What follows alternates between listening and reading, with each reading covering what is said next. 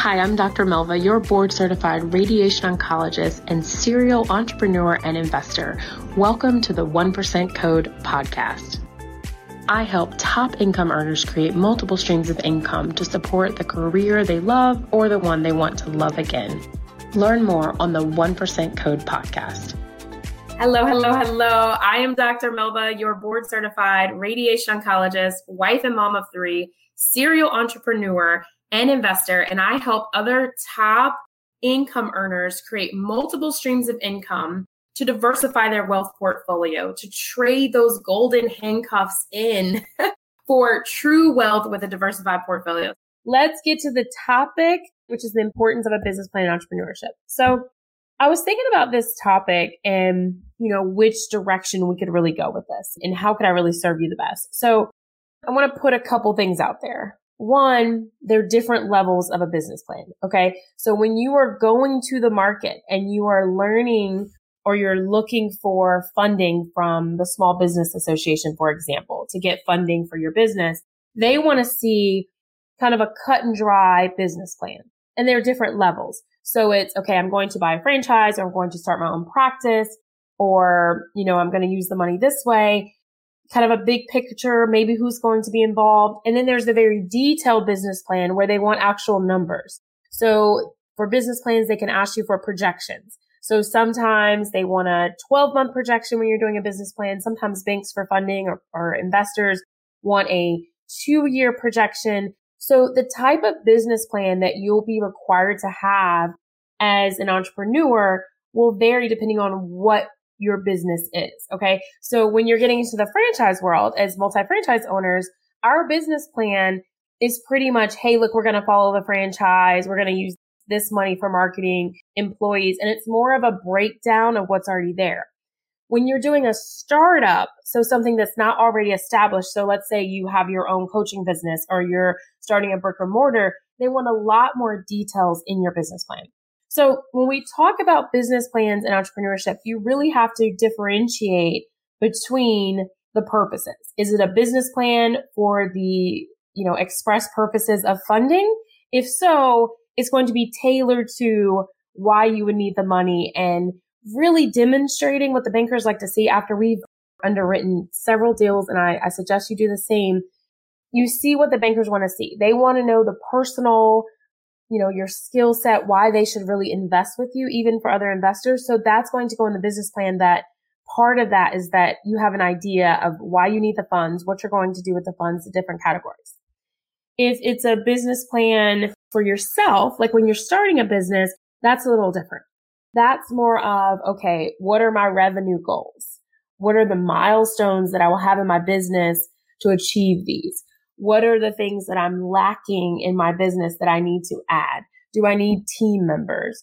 Right. So there's different levels of business plans. And, you know, I've seen anything from like a one to two page simple business plan submitted before all the way to like 24 to 100 plus, right? Just depending on what it is. But even starting, even if you don't know what type of business plan you need for what it is that you're doing in your entrepreneur journey, having a business plan really forces you to think about the money and think about the numbers. And we always talk about return on investment, key performance indicators, right? So having a business plan will allow you to see what challenges you may have and plan for that accordingly.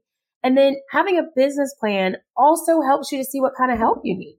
So if you have a product or service, but you haven't figured out all of the costs associated with that product or service, or what other third parties you would need to deliver the service. Stepping that out, planning that out in a business plan is really going to help you do that. It also serves as a primary guide on how you will structure and allocate your resources. Okay. And then a business plan can be the single most important factor that will present that you can use when you're going to the bank, when you're going to other investors, because there's a structure. And when you have it together, like I'll never forget the first business plan that my husband did when we first got into real estate investing, the bank was like, well, where's your business plan? So of course we had no idea what it was at the time.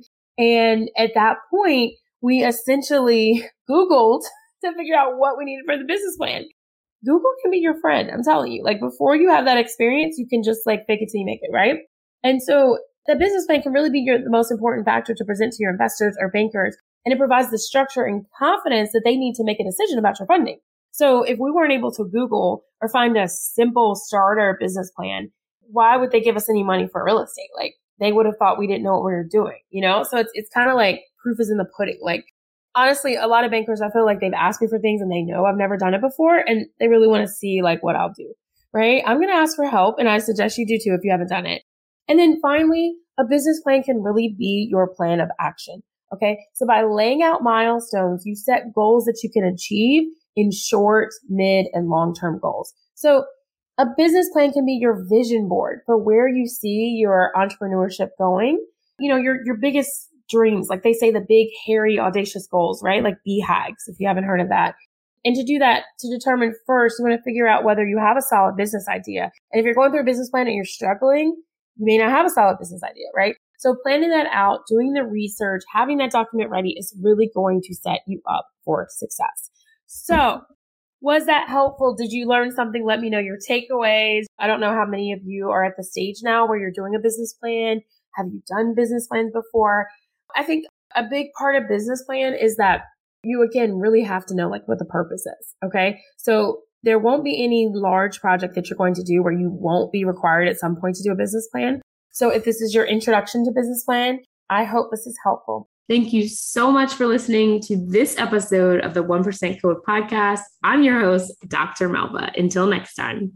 Thanks for listening. And for any of my fellow physicians listening today, I have a free gift for you nine business ideas for busy physicians.